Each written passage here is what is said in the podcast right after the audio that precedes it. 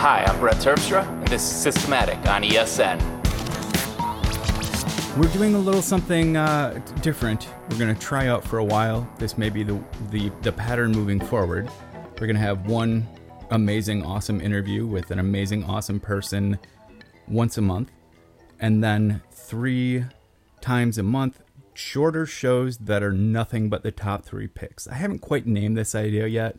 I want to go with like three by two, except for that sounds like five by five, and I feel there may be IP infringement there. Um, we could just call it six, like three times two. Just call it six.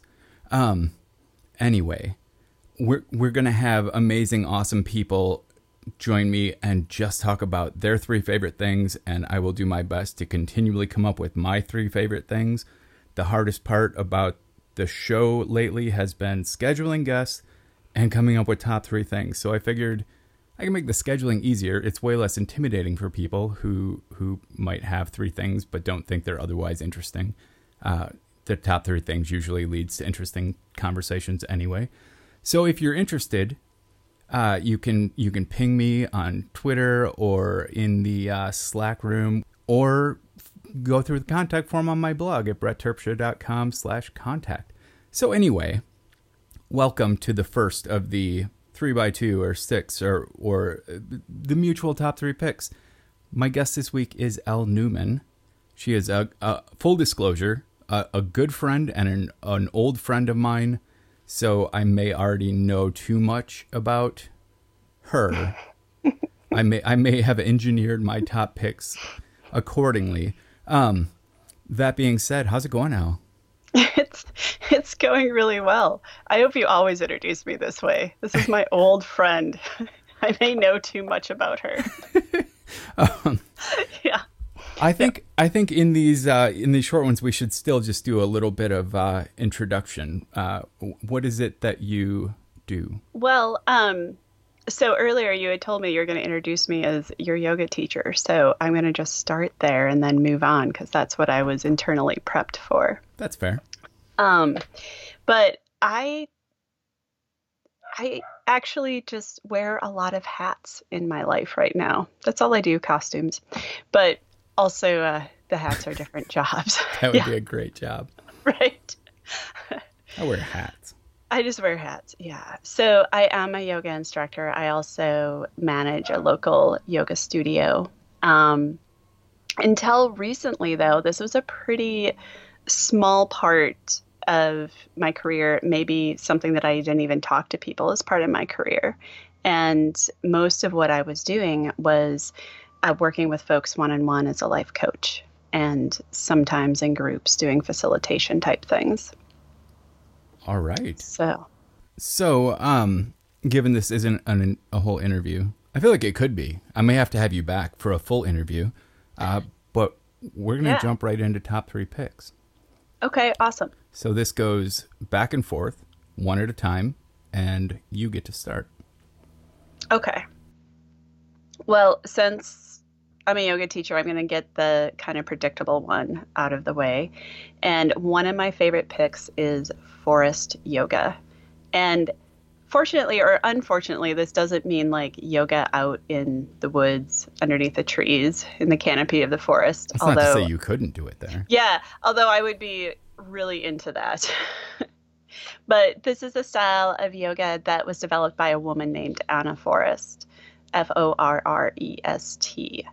And my original training was in vinyasa. And for people that aren't super interested in yoga, that's a lot of the yoga out there is vinyasa. it's um, it's the flowing kind, and I love that. Like I will always love sun salutations and moving with breath. And part of me, like that's my origins. That's where I'll always come back. But Forrest is something that I di- I discovered a few years ago when a Forrest teacher came to town and ran a um, ran a research clinic part time out of our studio, and um, and I got to know the style. And the reason it's one of my top picks is because of the strength that I've developed through the study of Forrest and the practice of Forrest, and how it's how it really has um, it's opened up my vinyasa practice and other practices that I do in a really different way. And it's just it's got some unique things involved in it that my body just really needs. And it's kind of not as well known. So I figured you've got a lot of listeners. I'll bring it up. And maybe if you curious yogis out there will look it up and be able to gain something.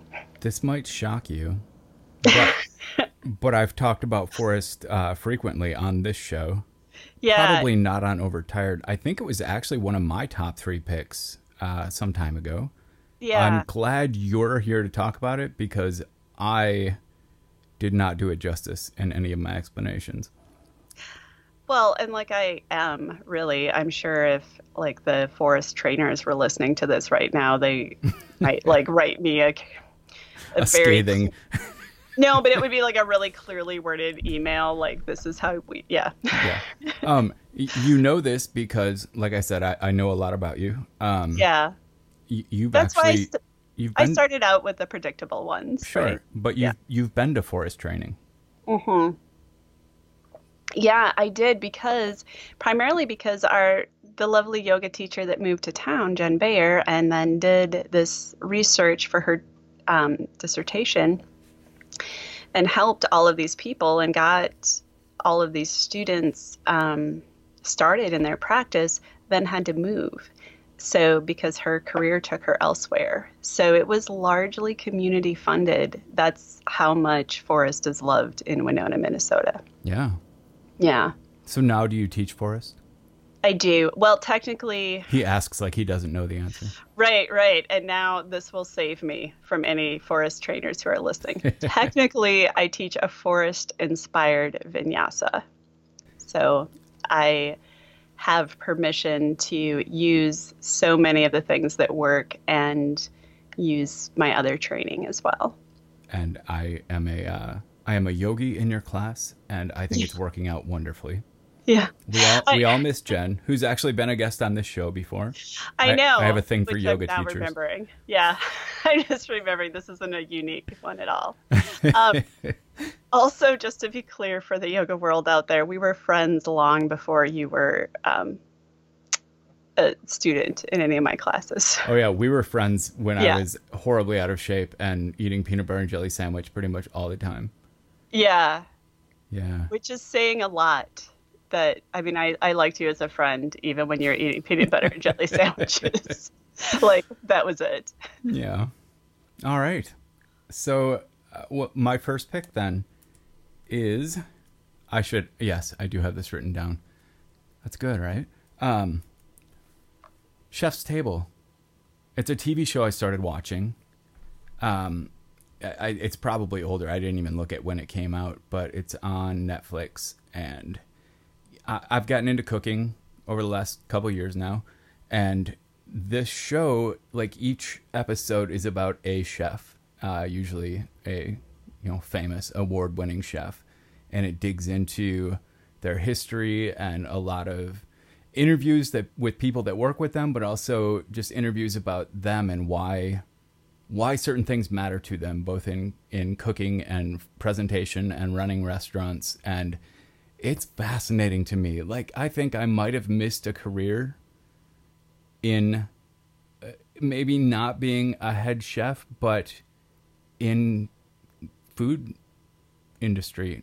No, not food industry. That sounds like I'm making cereal. But like running a restaurant or I would love to be a chef, let's be honest.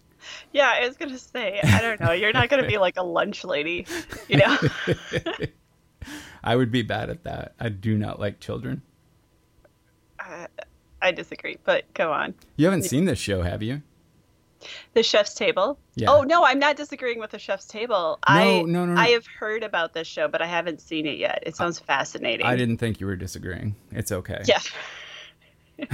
it's the first time you've had someone on for just three picks, and there's there's this new thing that's going to start. We're going to contest your picks. And- Yes. Oh my gosh. It could be like a pick competition.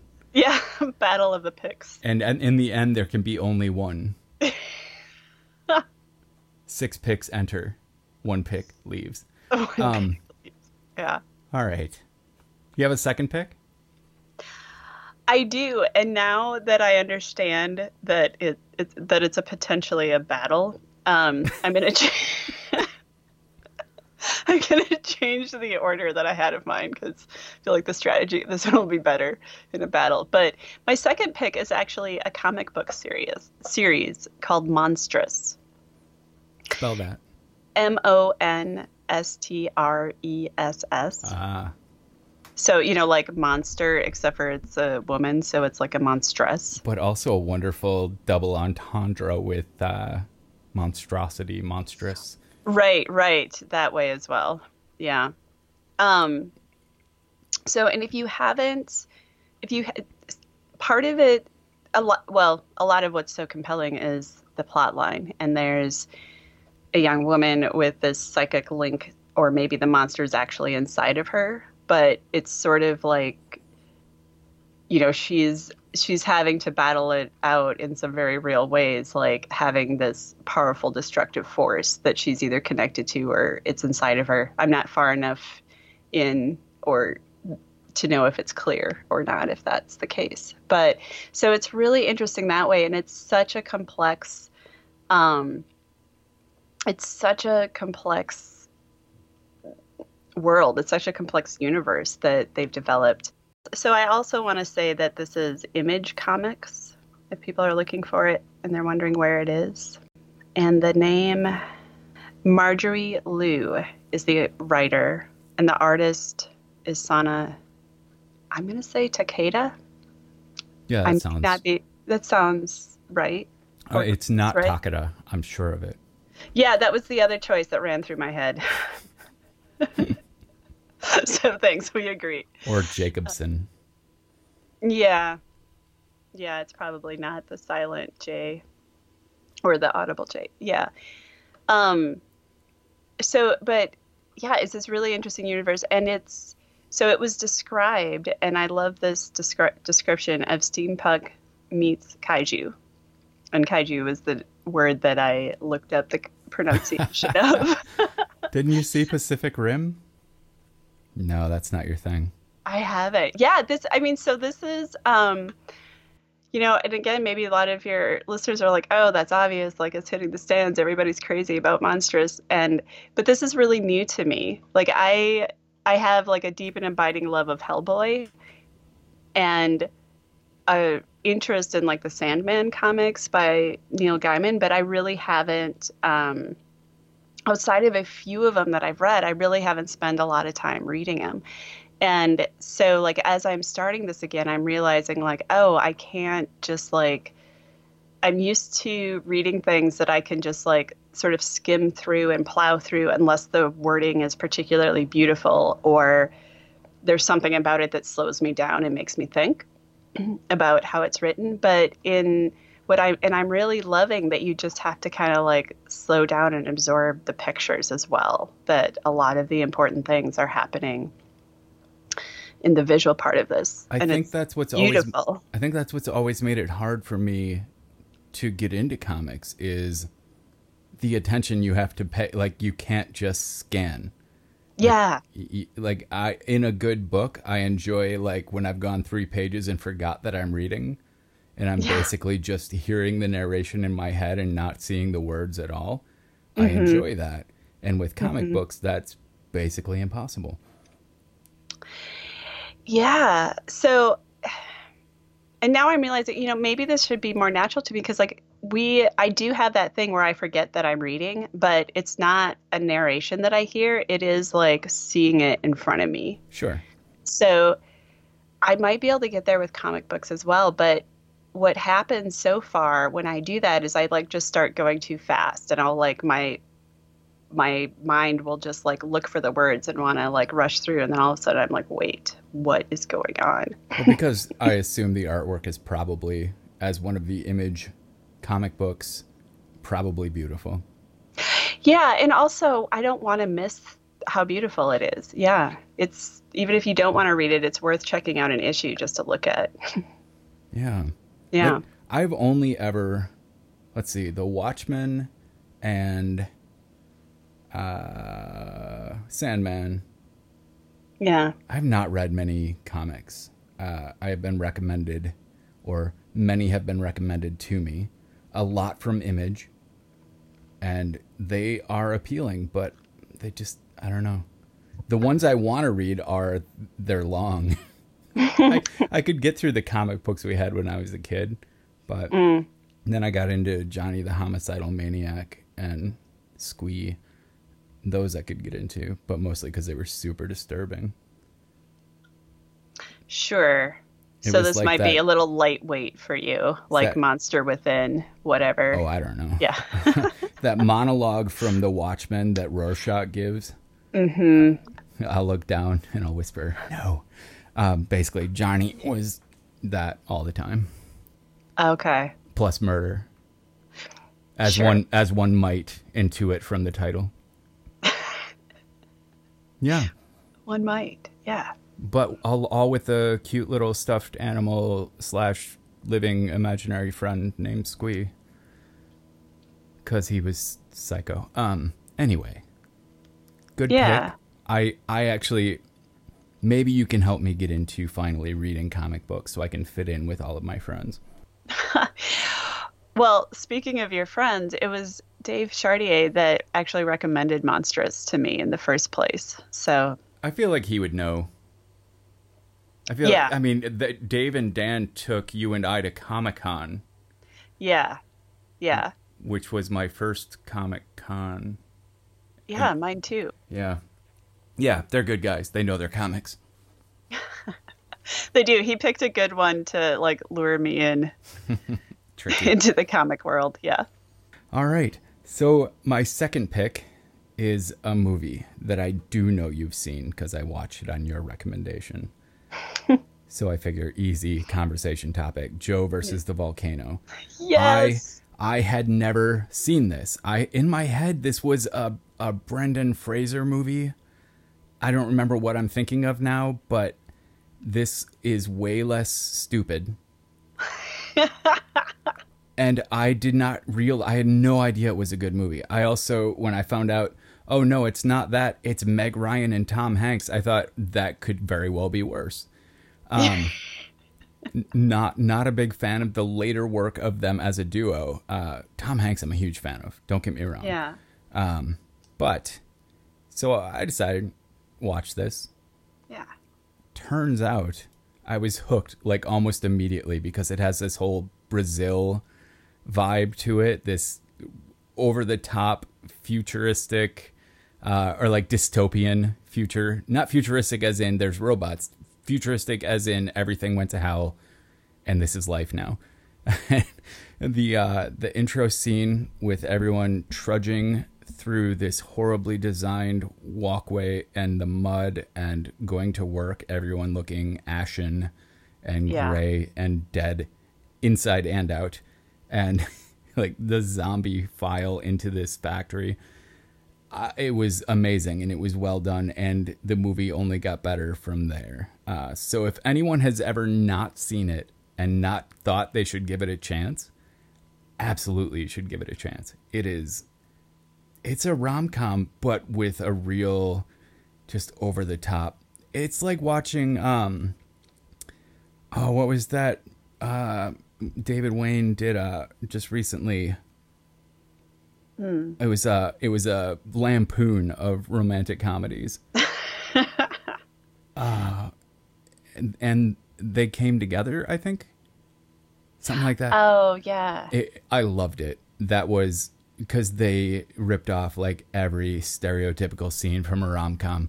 This does not do that. This re envisions the plus. Plus, this is old. This was the first time that Meg Ryan and Tom Hanks were in a movie together.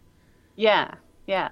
See, and I I do have like such a spot for like those super cheesy rom coms. So like I was, uh, unlike you, I am a fan of like the later work too. But this is definitely my favorite film of those guys because it just there's just so much there. It's just awesome. And Yeah. it, it acknowledges all the way through that it is ridiculous. Like it's very self aware in that regard. Yeah it's not it's not trying to be like and this will be your unrealistic version of what your romance will be like from Right. now on, you know? Right. It's it's um Oh, way more realistic than that, while still Yeah. being super unrealistic. right. Right. um I as soon as I mentioned this movie on Twitter, I, I began getting amazing responses that people who have seen the movie will get, but things like um, "I have no response to that," or "You're such a flibbertigibbet." Yeah. Yeah. Yeah. See, I'm already helping you fit in better with your friends. You are. I had no idea that anyone else had ever seen this movie. I thought it was inconsequential. yeah. All Less right. inconsequential than you thought. Well, so thank you for that, and that is my second pick. So, what's your third pick? So my third pick is vulnerability. Oh, I feel like that's uh picking a state of being is not fair for this competition. How am I supposed to follow that up? well, you got to you got to admit that it's a really surprise move for um, You, For a you are a competition. master chess player, yes. Yeah. Um, but it's appropriate actually because the reason um, the reason that that is my pick is because it is not intuitive that when we are feeling threatened or when we are feeling like we might be messing up um, in our jobs, in our relationship, that what we need is to actually be brave and be more of ourselves. Sure. And and I do want to, as I heard myself when we feel threatened, I just want to explain that I mean like insecure, not like physically threatened. Well, that seems like a spectrum. Yeah, yeah. There's a there's a spectrum, and you know now this is a topic. At least in my world, it's a very common topic. Uh, thanks to Brene Brown, and she did some very popular talks on TED Talks. Um, she's got several books now that all kind of center around what are the things that are needed for this wholehearted life. And the first thing that she really brought to everyone's attention was this need for vulnerability. So, although it is um, it, it is a really common thing in my world, I'm I'm guessing it's not something you guys talk about much in the the tech avenue. Well, you'd be surprised. That's true. I mean, I I would be surprised and. You're not playing along very well, but the reason that I put that out there, it's okay. I'm gonna just like go forward with my plan, anyways. You do public Um, speaking. You're used to it. yeah forceful public speaking yeah um, but no i i thought of a way that i know for sure that you can relate to this that vulnerability is when i would imagine when some another coder looks at your code Yes. Yeah yeah but do you find that when you share that way and i'm saying knowing that you share your code pretty often um, that good things come of it Oh, absolutely. It is. I write horrible code, um, and without someone to uh, either you know helpfully suggest things or just straight up criticize it, it it just stays horrible. It is that collaborative spirit is definitely, and it's hard.